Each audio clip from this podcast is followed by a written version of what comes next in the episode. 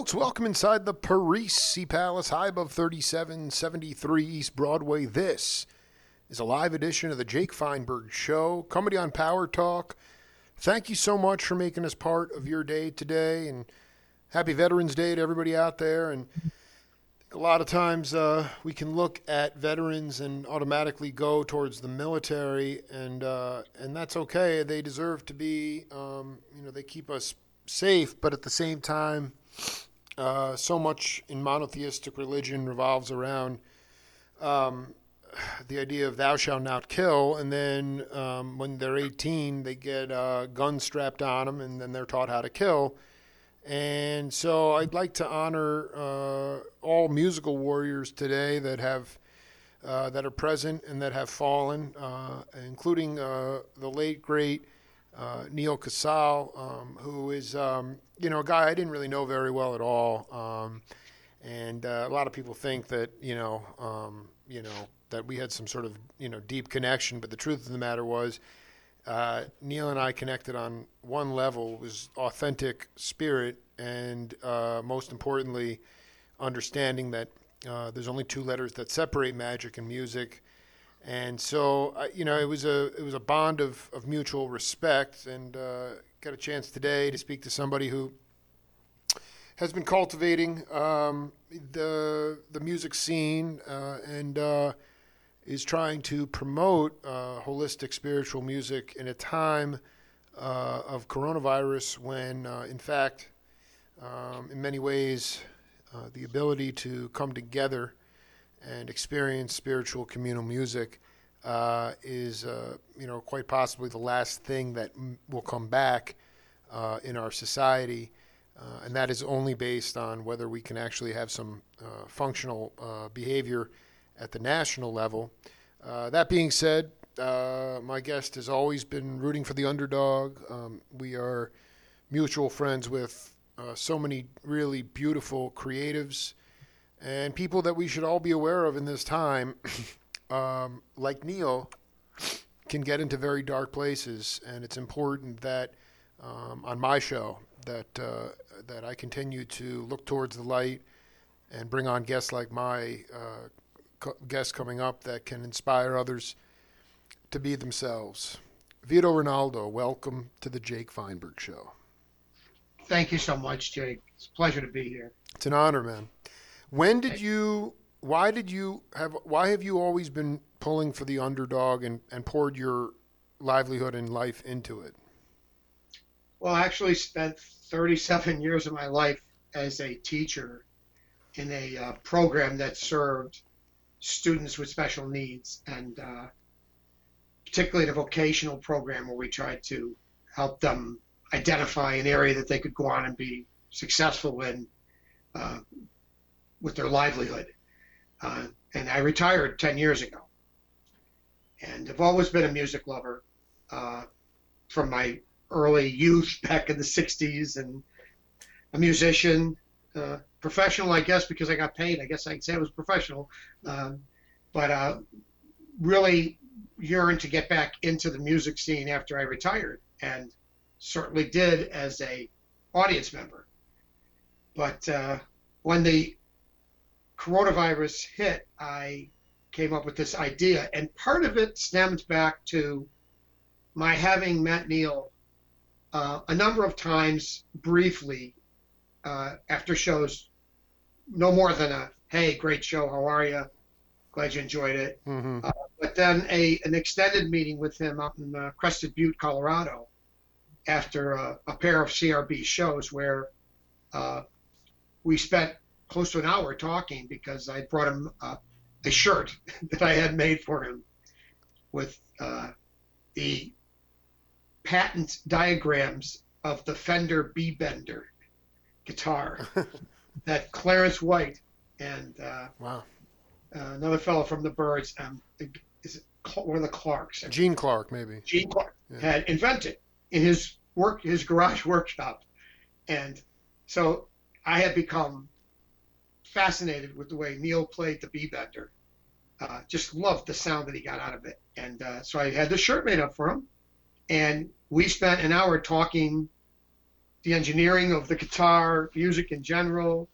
You know, let me hold it and try to play it. I don't play guitar, and just uh, had a great time. And and then also actually turned me on to his buddy John Lee Shannon, who he had been working with to produce a record, which Oh, John wow. released. Ah. And and and as you know very well from having spoken with Neil, he was always so modest and humble. And then I told him how much I loved the way he played it, and he said, "Uh, "I have no idea what I'm doing." He said, "But if you want to see a guy who knows how to play it, check out this John Lee Shannon." And we proceeded to contact John from Colorado, and Neil wanted me to get another shirt made for John because he said he's the one who needs a shirt like this. He knows what he's doing. And I said, "What size is he?" Oh, he's a medium. I just happened to have another shirt made in a medium, so I wasn't sure what size Neil was. So I got a large and a medium, and uh, sent out a medium to John a day or so later, and then he and I have become friends. Uh, so then, you know, every time I went to another show, either a Cats show or a CRB show, and I and Neil saw me because I would usually be pretty close to the stage, close I could get, right between Neil and Adam, and uh, he would always like fist bump me, and he, he started calling me Clarence. Right. I love it. I mean, the guy was, um, yeah, I mean, you know, it's, it's, I, I, I can honestly say, uh, I just want you to step back for a minute and talk about, you know, so you, you help find job placements for kids with exceptional needs, some of them very high functioning with BOCES. I'm a Long Island cat, so I'm very familiar with BOCES. And I just, can, it. can you can you talk a little bit about the? I want to make the, this come out. I, I mean, musicians, we're all sort of on the spectrum, right? I mean, we're all sort of on that um, OCD, manic, uh, maybe autistic in some ways, but you know, in so many ways, I mean, how? I remember uh, I had I went to the last domestic CRB shows. Um, in Riverhead uh, last summer, and uh, it was Neil and I. We were all going to dinner with Tony and, and Jeff. We sat down and we, we had a great. We had the, really the first kind of like your talk backstage at Crested Butte. It was like the first time we really sat and talked, and he was always complaining about his amps and his equipment, you know. And, and I said, well, why don't you know? Why don't you just you know call up Mike Pascal or someone and get a fat Jimmy amp or something, you know? And he's like.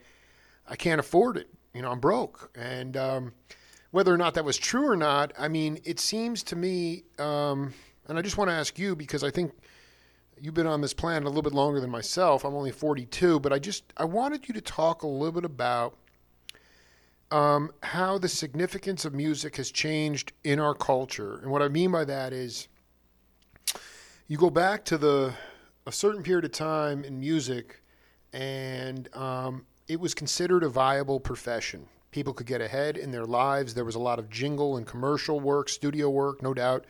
Someone like Neil would have thrived in that setting. Um, and then there was also uh, lots of touring. Uh, uh, there was a record based industry. And so even sidemen could get ahead. And now you're getting to a point where, even before the virus, where it was the policy was, oh, you can play for the door or you can pay to play.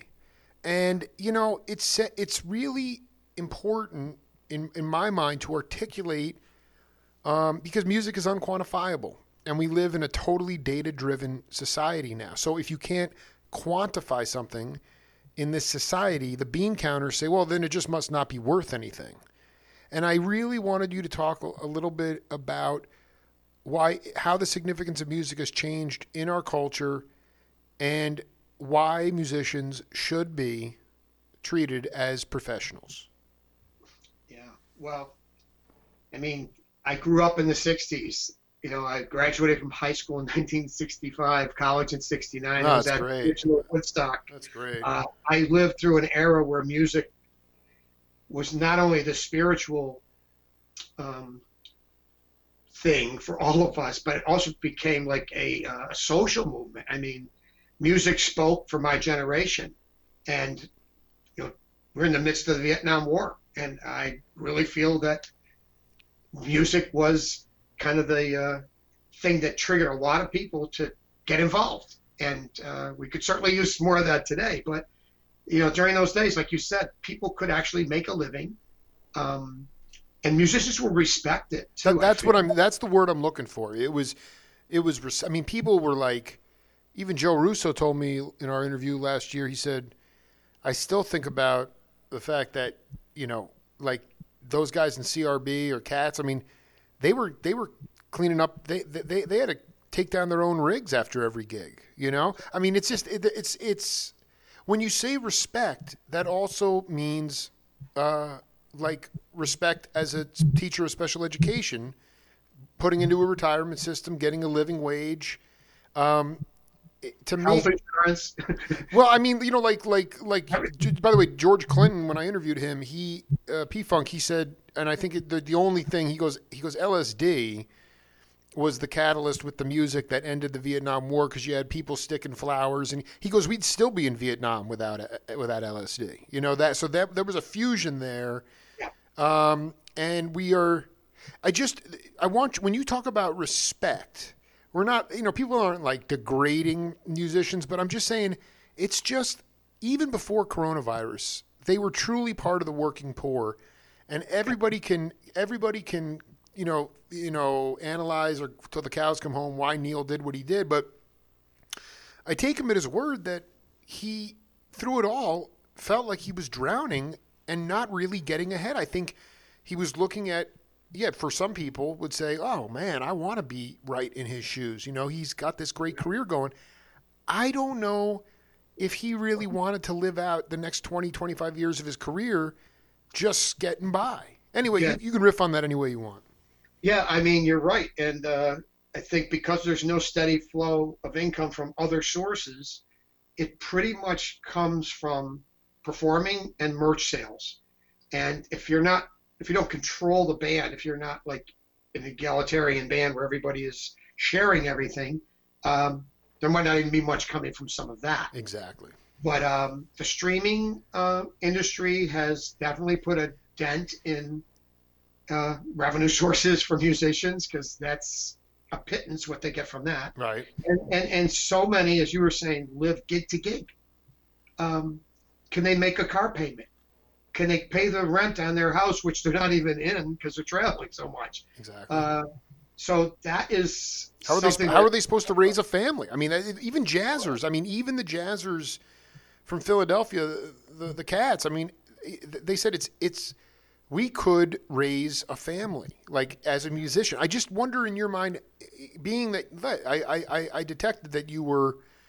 I mean, yeah, the 60s, in some ways, uh, it was an explosion of youth movement music, but no doubt the studios were bustling. If you got into them, uh, you could get ahead, make your payment on a on a loft in downtown New York in one week of work, and then you could go out to the clubs and play the music you wanted to play uh, and, and, get by. And I just, why do you think um, over time, I mean, there's a lot of reasons, and I've vetted them quite a bit. But I'm curious, from your point of view as a fan, a patron, and an advocate, how we've gotten to this point. I'm, and I'm not even talking about coronavirus because everything's just. I mean, again, eh, part of it's like, you know, why did the, why do musicians why didn't they get the the unemployment checks, the six hundred dollars? You know, that's what I'm saying. Like that's a disrespectful. Th- I mean, that to me shows that it's not viewed as a viable profession outside of Steve Miller, Journey, or all these bands that can sell out rock palaces because they've been regurgitating hits for your generation for 40 years. Right. And then there are some artists that, you know, had really good management and, and agencies that work with them that had bankrolled some money for just this type of thing. Not that they ever knew Corona was coming. Right. But, uh, you know, they, and they were able to continue to su- support some of the musicians on their rosters, not extravagantly, at least keep them afloat until hopefully everything got back to some version of normal.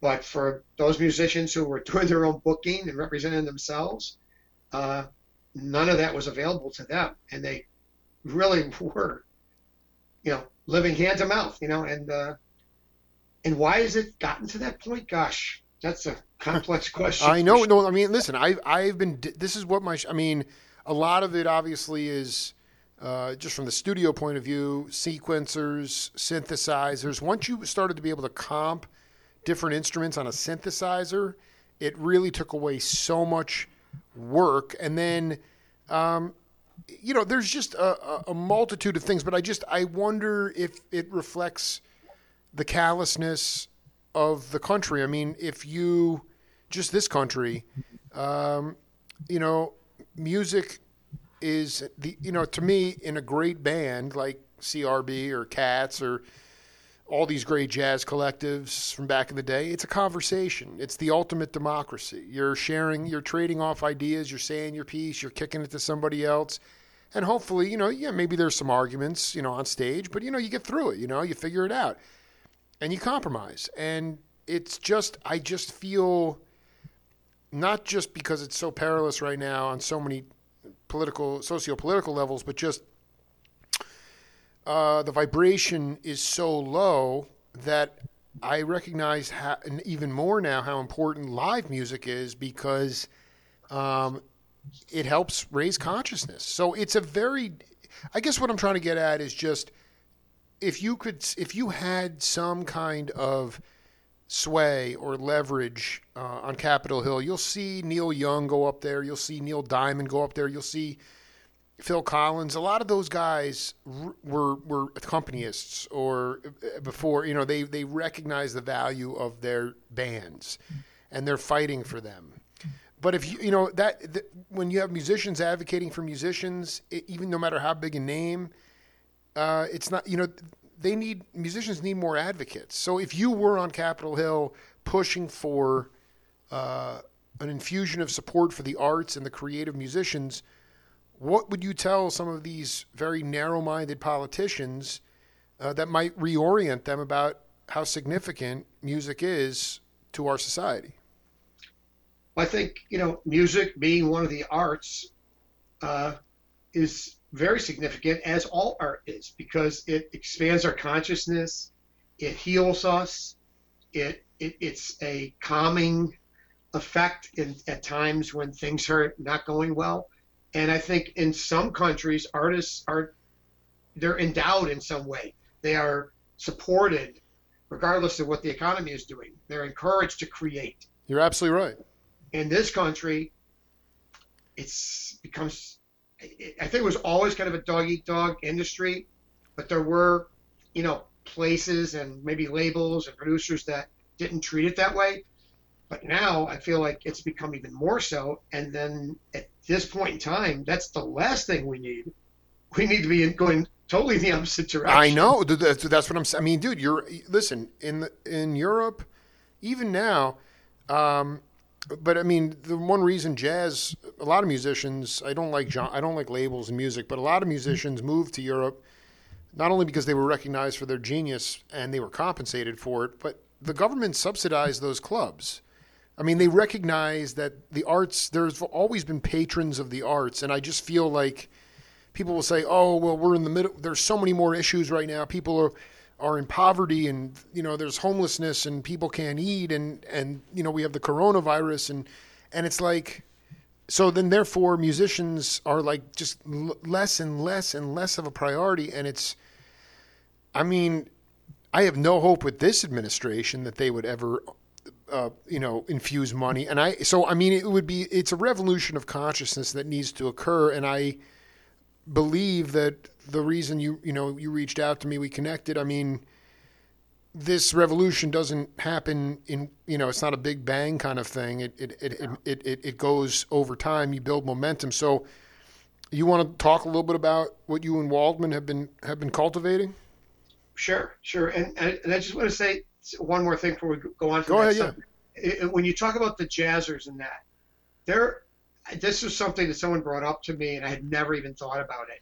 Uh, a lot of the old older jazz musicians, whether it be in New Orleans, New York, wherever they are, Chicago, um, many of them had somewhat regular gigs at small clubs, not very high paying, but they would draw an audience, and you know they make a few bucks and they get out and play their music for people, and along with maybe making a little money, they also got a meal, Jake. They sat down and had dinner at the club, and then they went out and played. Right. So someone said to me the other day, a lot of these older gentlemen and ladies relied on that as a source of food for themselves.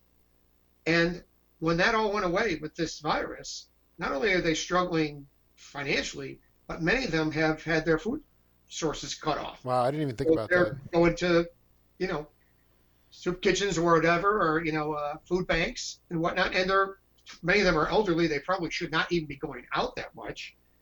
Um, But but you know are- but you know you know like the music chooses you right? So you have no choice. It's like life or Yeah. death right? So I, I Yeah. you're totally right. I mean I didn't think about I mean all I know is that there was a when you were coming of age uh, in any major urban center uh, prior to White Flight really um, you know you had thriving scenes where uh, there was a touring circuit for jazz. I mean guys were coming all through the country all the time and playing for months at a time. I mean, it clearly was, you know, and nobody was getting rich, but the cost of living wasn't as high, and therefore, I mean, yeah, five, ten bucks a night, you make 60, 80 bucks a week. That's not even including studio. I mean, if you got in the studios, you were totally set. But now you have the the pen, the musician's pension is broke, uh, you know, and I was talking with um, a dear a dear buddy of mine, bass player for a multitude of bands, Dan Horn, and he just said sure. that you know Dan uh, there when when we do come into this uh, not uh, yeah new normal. Right now we're in some bizarro land, but when we get to a new normal, that there has to be some kind of guild or not really affiliated with the union, but there needs to be some more of an advocacy group set up for musicians to advocate at a legislative and political level for rights. And I can't really, you know, I want to be part of it, but the musicians have no ad, the artists don't have, any, in any art, there are no advocates right now.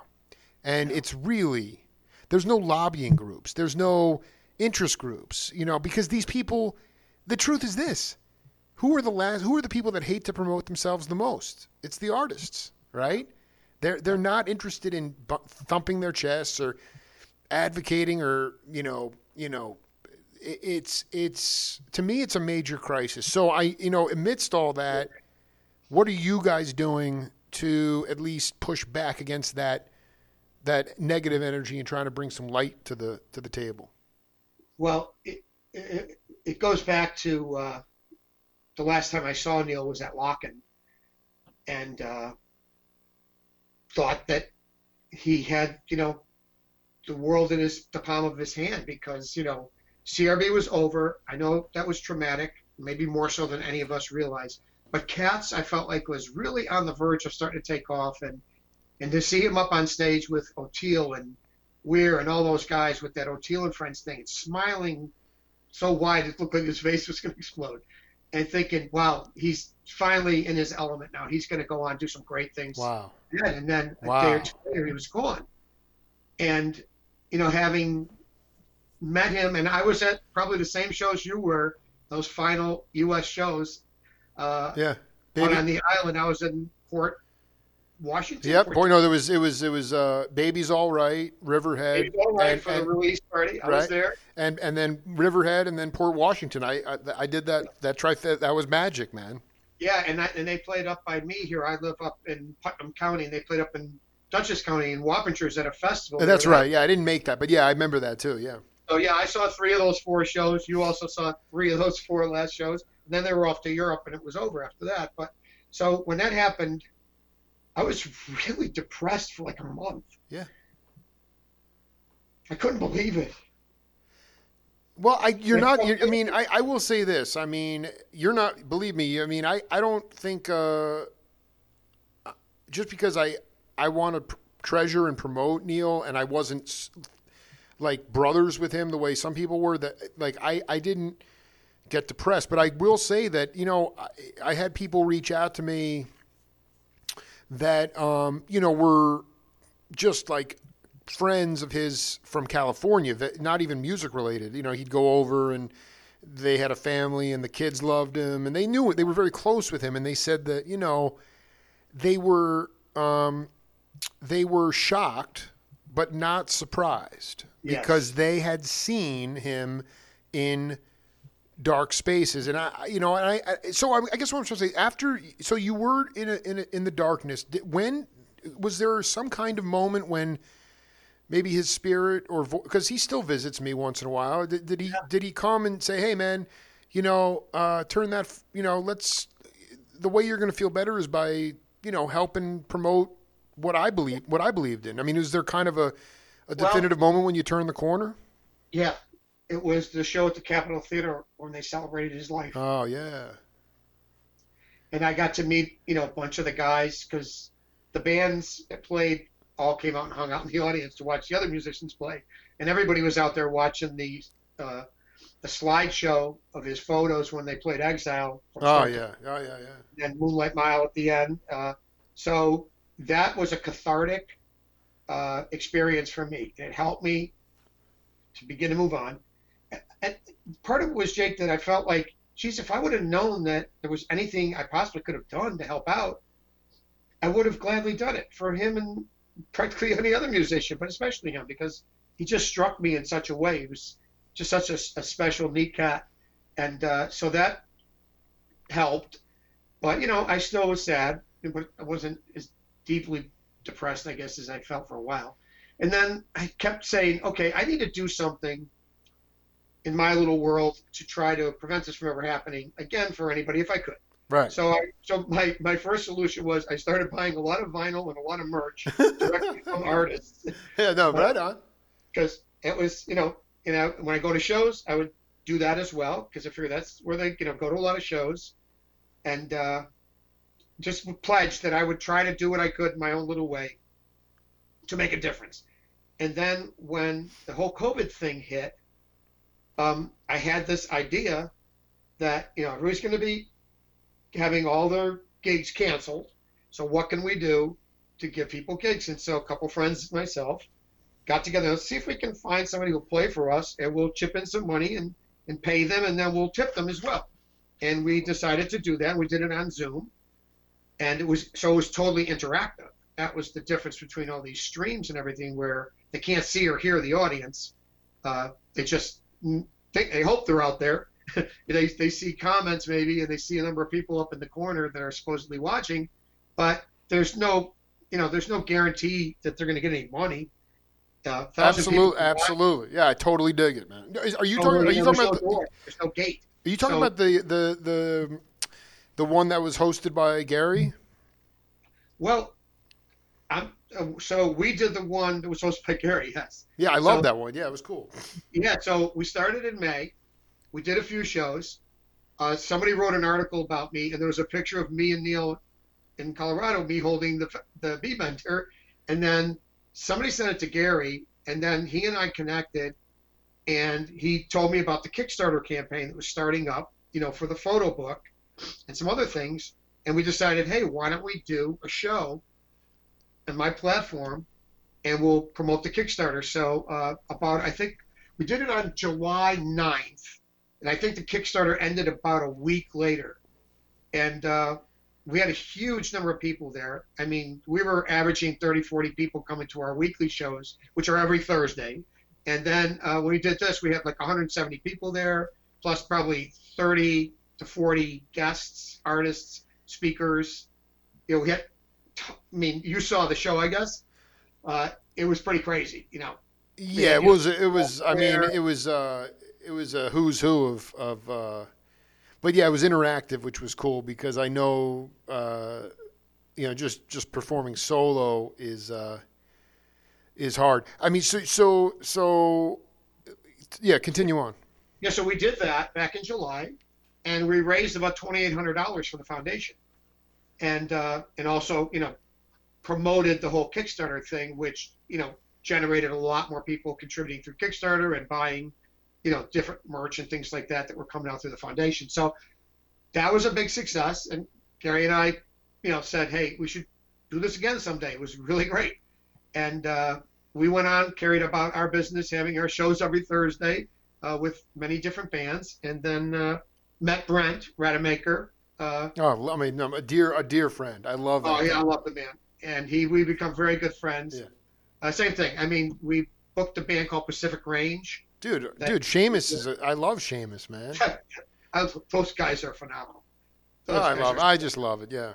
So they played for us twice now, and Brent and I became fast and furious friends. And uh, probably the first time we talked, we spent probably an hour talking about Neal, and uh, and uh, so the, the, the, it's like this ripple effect. There's all these people I'm meeting and working with that somehow many of them have a connection back to Neal, and uh, it feels magical. It feels cosmic. Uh, I don't understand it, but it's it's okay. And, and, and, and, that's not, and that's the thing is, um, so yeah, for me, ten years on the radio, um, two thousand interviews with people that were creating on the bandstand long before Neal was born or myself or anybody else. But you know, my first book was I was putting it together. Um, uh, I guess last year, uh, it was a compilation of studio cats and people I called wizards, like uh, Larry Coryell and Billy Cobb, and people that have expanded vo- vocabulary music. And I was looking at the manuscript, and I was like, you know, I got all graybeards in this. Like, I don't have any of my peers. And, and Neal was ten years older than me, but I, I reached out to him. I said, hey man, you know, I got, uh, you know, we got did two great radio interviews. I said, I'm I've transcribed them here. You know, here's the the excerpts I want to use. If you're cool with it, I'd love you to be in my first book, you know? And he's like, oh, stoked, man. This is great. And so he couldn't figure out how to, he couldn't figure out how to uh, um, uh, e, e, e, e file the, the waiver release. Uh, so oh. he, he had to snail mail it to me. And I'm, and I get this, this letter in the mail from Neal, and uh, it just says uh, his address um, and his street doesn't give a city, but I'm just looking at it and I'm like, oh, this is so cool. And then 10 days later, he's gone. Yeah. So the whole book was, eh, you know, and, and so I can't, and, and even now, uh, I'll be doing interviews with not even musicians, just uh, promoters or, you know, and, and, you know, one woman in particular, she just said, "Oh my God!" You know, we were talking about Neal, and she's on on a farm in Tennessee, and she looks out and out in the sky in the clouds, a heart is forming. So, I mean, this is a very, uh, I just think you have to follow the muse. Uh, I think ultimately, what, you know, you take it for granted, but you think back to how down you were at that time when it first happened and where you are today. And that has to do with the work and a lot of the sweat equity and just the creativity that you've poured into it. So you, I got to tip my cap to you for that. Yeah. I mean, our model is pretty simple. We um, charge at the door uh, a very minimal amount. We actually do run a little VIP meet and greet session in the beginning, and uh, we take a small portion of the door to cover some of our expenses because we borrowed money from people to form an LLC and do some legal things. Uh, but the rest of it goes to the artist, and all the tips go to the artist. And at this point, we just had our 24th show last week. Number 25 is coming up. Celebrated our six month anniversary.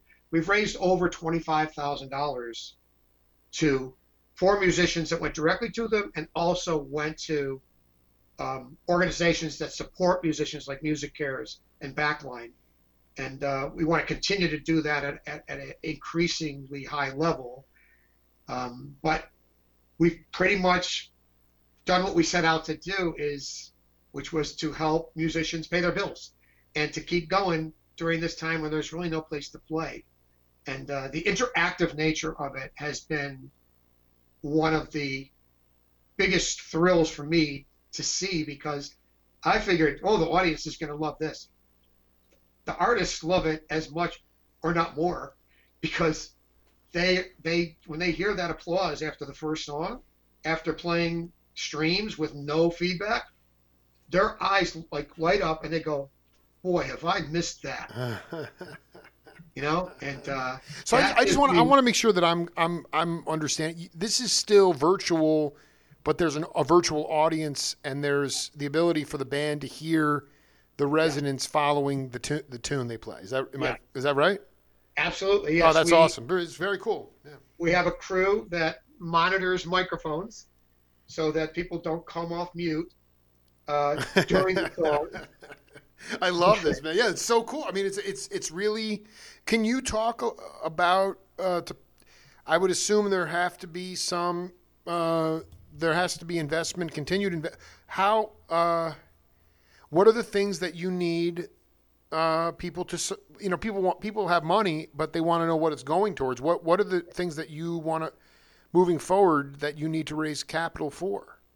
Well, I think the main thing is that we want to be to have more reserves uh, to support the shows with uh, promotions. Um, we've just started to spend some money. We've paid some of our bills. We started to invest some money into different ways to boost the show's visibility. Mm-hmm. Uh, paid ads through things like Facebook and, and Instagram, and we're still learning how to do that. And we've had some really wonderful people who know this field give us advice about how to go about doing it. So we're trying to pump the money back in. We also um, purchase merchandise from bands and then give it away at the shows uh, through raffles and I things like this. that. Yeah. Uh, Oh, we we great. purchase uh, like we sent uh, drum heads out to bands and had all the guys in the band sign it and send it back, and then we raffle it off. Uh, some shows I think we've spent considerably more than we've taken in, but that's okay. We're the, the thing about Well, it. I mean, you have to, you have to invest before. I mean, whatever. This is like a. I mean, there is no roadmap for this either. I, you know, I mean, every you know, I, so of course you're going to spend uh, up front. You're going to spend more. I just I want to know that people that are going to hear this, um, even now, I think that that that exposure that you're talking about is key because I don't even know that a lot of CR like huge CRB freaks and just freaks, music freaks, are even aware that this is going on.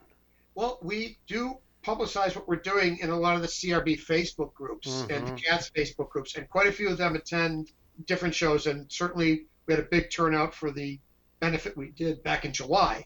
Um, we, you know, do everything we can to reach out to people, but then we also ask the bands or the artists that are performing to do the same through their mailing lists and the people that they know out there that follow them because you know, we're building our audience. We have, you know, well over 800 people in the Facebook group and about 750 people on our mailing list. But there's a ton of people out there that, you know, we'd like to continue to reach and keep expanding our audience because that's where the, the, the artist will do better. And we have about nine people that work with me on this. I'm the only one that's retired. So the rest of the people all have real jobs. And No, I uh, mean you you you you you you retired from you you you you've done your job, dude. Yeah. So this is my full time job now. And these other folks and myself, no one receives any compensation in any form for what we do. It's all labor of love. Uh, pretty much the people that I work with all even buy tickets to the show as their way of contributing financially as well as their energy and efforts. So um, that's how our money comes in, and we basically pass it all back on, except for a little bit for some of these expenses we were just talking about, to the artist, along with all the tips go directly to the artist. And uh, like I say, we've you know done pretty well for 25 shows over $25,000. You know, that's an average of about $1,000 a night for folks who are sometimes performing from their living rooms, uh, sometimes from venues, sometimes from rehearsal spaces, or even recording studios. And uh, we just have spent some time meeting with artists in the last couple of weeks. We're now booked through the end of March 2021. It blows my mind. Well, I- mean, it's it, it, it is. I mean, it's mind blowing in the sense of that it's that it's moving forward and, and growing. It's but it's so um, it, it is the missing link, so to speak, because so many of these. I mean, I was just talking to a, a musician before you, and you know, a lot of people, for the very reason, you know, this, the isolation of Zoom and the sort of you know you, you finish a song and in the african tradition there's no applause because there's no audience. Um, you know they don't know exactly who's tuning in and it's a little bit anonymous and sometimes they can get into a groove but they don't know. So um, I, I also am curious about i mean our mutual friends um, extend beyond just the um, the gary waldman um, roster or the Royal Potato Family with Calabro. Um, but how do um, how um, wide a um, range? How do you decide which bands? like with Rademaker, Pacific Range is on curation, so that was I understand that. But is it a little bit kind of almost uh, random in your choosing, or how do you? Uh, because we know that there's a crisis across the entire country as it relates to creatives and and and their music. Right. Well, we've started uh, back in the early days after we had a couple of successful shows, and some people who are more business oriented than me advised me you need to form an LLC because you can't just do this out of your own personal accounts. You can get yourself in trouble like that. Yeah. So we did all that, and then we started to recruit. We said, well, let's who do we like that we think might want to play, and a, a group of us started coming up with names and either emailed them or sent, you know, a letter to them, uh, just re- trying to recruit them to come and play, and it became this ripple effect. Like once we got one person to play, uh, they would tell some of their fr- one musician, they would tell other musician friends Right. and so we've had that. We've had agents and managers that we've worked with that we've had a great experience together, and then they'll say, "I think I have somebody else that would be a great fit for your club." Like speaking of Kevin Calabro, we were just talking earlier today. Leslie Mendelson is playing for us uh, on December 10th, Oh, and uh, Kevin had told me a couple weeks ago. He said, "I got this guy, Seth Walker. He would be perfect for your club." he knows. I, I interviewed Seth. He's he yeah, he is right up right in the wheelhouse. Yeah. Yeah. So we're we have a date penciled in in April for Seth. We just have to meet and and and talk about. It. So it's it's kind of a, a process where we connect with these folks every which way you can think of. We have a meeting and we decide if it's a good marriage because you know some folks aren't comfortable doing it the way that we do it. Yeah. Um, but I think once they hear what we do and they go and they look, we have like a YouTube channel with all of our shows available, and they look at the range of artists from singer songwriters to full bands.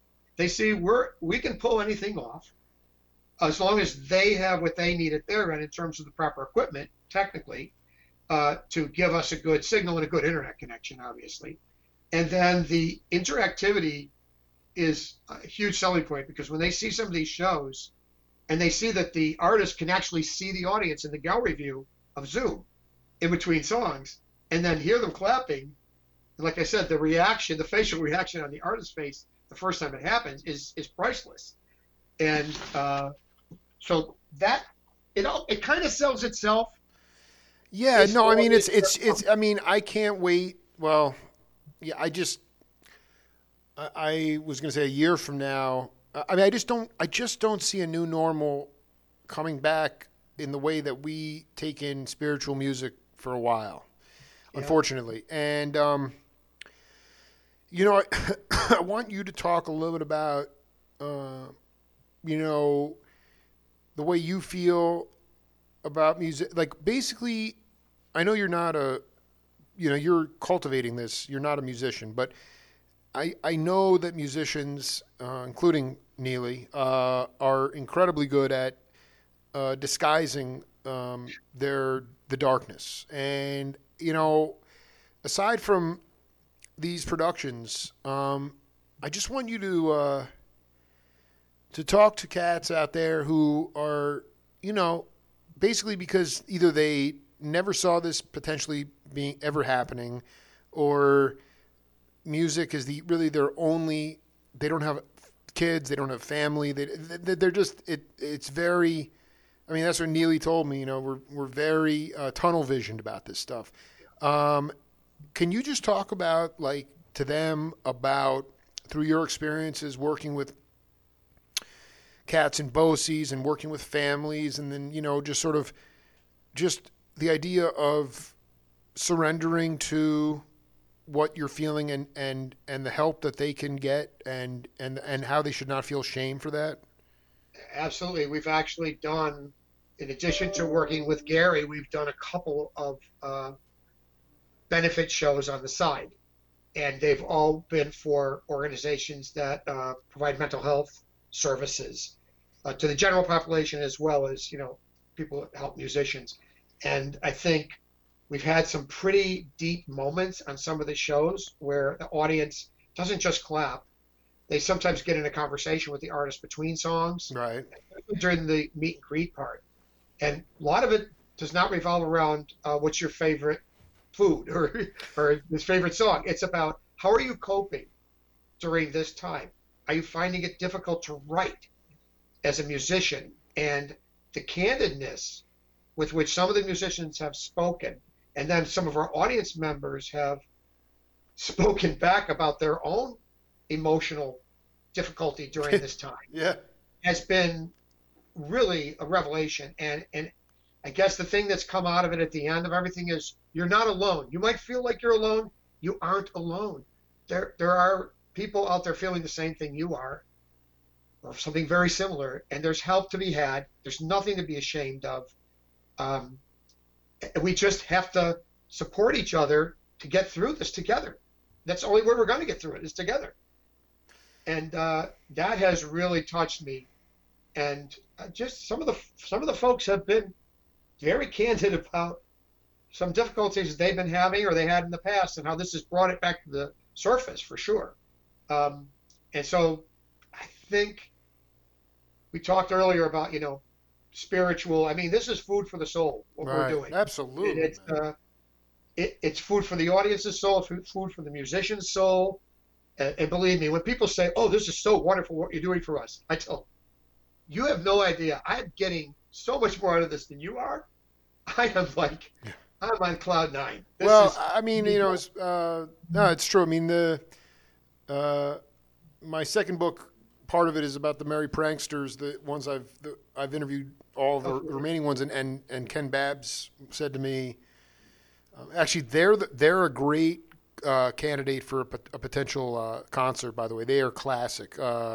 If you're interested in connecting with them, but Babbs told me he goes Ken Kesey. He's always said he goes spirit is the only currency that counts. And I always thought that through and through that that like I said, that's ultimately why I mean I could go to a cat show at the Teragram Ballroom and the guys come out on stage and you know you see them you know Neal's a little bit apprehensive and pretty soon I'm ha- I'm having out of body experiences just screaming at the top of my lungs having and all of a sudden the entire band is out of their original mindset and they're off to the moon.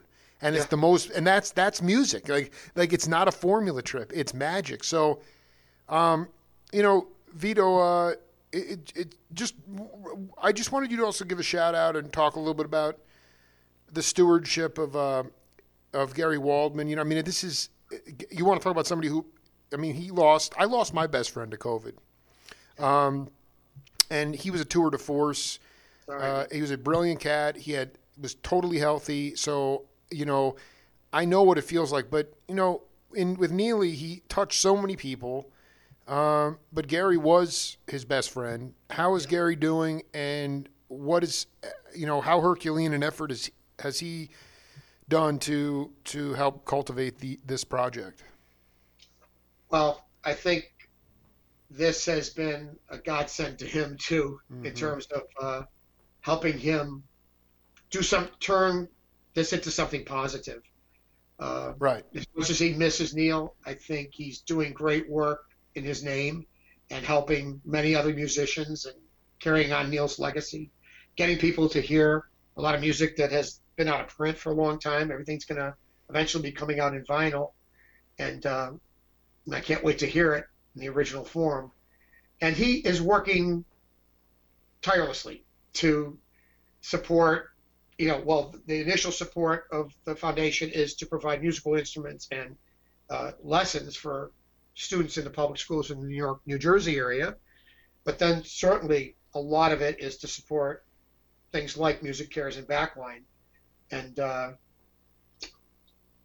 I, I just think this is giving him a new mission in life uh, to carry on Neal's legacy and to help other people to, and help people like Neal who might need a helping hand in whatever area they need it, whether it's you know mental health support or financial support, whatever it is, just to get us through these times so that we don't lose any more people like Neal. We can't afford to lose these guys.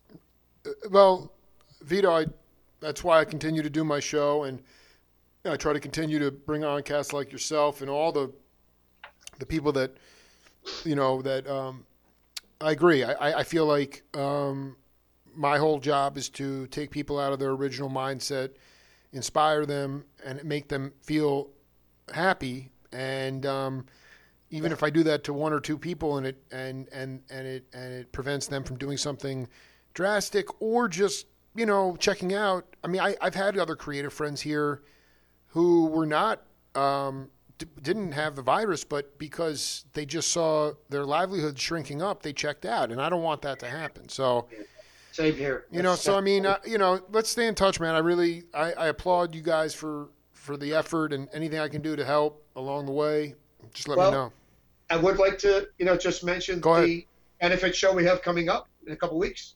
Go ahead. Uh, on Saturday, December 5th, we're going to have another, it's going to, we're calling it the first annual Neal Casal Music Foundation benefit. And it's going to be loaded with guests, uh, music. Some really, really special things are going to occur uh, right there on the spot that people are going to want to see. Um, it's going to be a couple of world premieres of videos of unreleased songs by Neal that no one has heard. wow. Um, Gary is bringing on uh, the usual suspects uh, and some additional ones. Uh, Let's think get. I- I, I just want. I just want to make sure that Zephaniah OHora will be there. I don't know if Steph's. I need Zeph. I need. Zeph. Dude. No, I'm well, kidding. we- I'm, kidding. I'm, I, it's fine. It's right. No, we want Zeph to come and play at our club and do a full show. Uh, Dude, he's the I man. I love for it. sure if Zeph's coming on. I know Kenny is going to be on. Oh, I love Kenny too. Yeah. and uh, schools will be on. And uh, my understanding is that we're going to Can we get maybe maybe Farmer and and and and Farmer Farmer Dave? I mean, you- Dave. Uh, I I don't have him on my list yet, but right, there's so Neal touched so many people. Yeah, we could do one of these every week and have a different. Well, you, you let me just give you an idea. I, I'm telling you, you should do an East Coast and a West Coast one. All right. You know, like that, they did with the celebration. well, no, because I would- I got to tell you, I saw the the East Coast one. I obviously couldn't travel out from Tucson, but I went to the one that Rachel Dean put on at the Yeah. region, and it was freaking. Um, I mean, it was tragic, but it was so awesome Yes, and it was beautiful. So I watched the replay of that. You know, and a lot of those cats were here on the East Coast as well. Some Some weren't. Some weren't though. I mean, it was it was quite an interesting bat. It was just freak. It was it was. I'm just glad that I'm able to document this stuff. I'm able to um, carry it on, and I think more than anything else, just uh, when we come out on the other side, you know, help be that bridge um, because it is going to. Just because things come back to normal, it, there's going to be a huge realignment and adjustment period for. Nothing will be the same, you know. Again, so Well, we, we hope that folks who are listening to the show will join us on the 5th. Uh, they can get information at our website, tofproductions.com. Uh, there's links there that'll take you to the Eventbrite page where you can purchase a ticket for the benefit show, and donations will also be able to be made through a special link on Eventbrite. And during that night, we're going to be, uh, like I said, I, I'm not totally free to say everything out, but when I when I went over it with Gary this morning, and he told me some of the things that were going to happen.